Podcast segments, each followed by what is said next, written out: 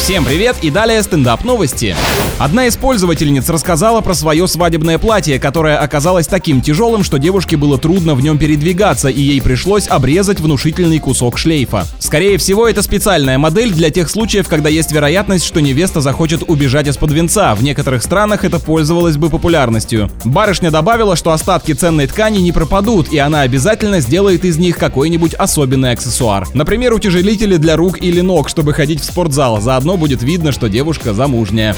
Британка, которая работала сиделкой у пожилой женщины, во сне проболталась о том, что украла у старушки кредитку. Супруг услышал это, сообщил обо всем в полицию и в тот же день расстался с женой. Правильно, как можно жить с человеком, который такое совершил, да еще и с мужем не поделился награбленным? Ни стыда, ни совести. На этом пока все. С вами был Андрей Фролов. Еще больше новостей на energyfm.ru.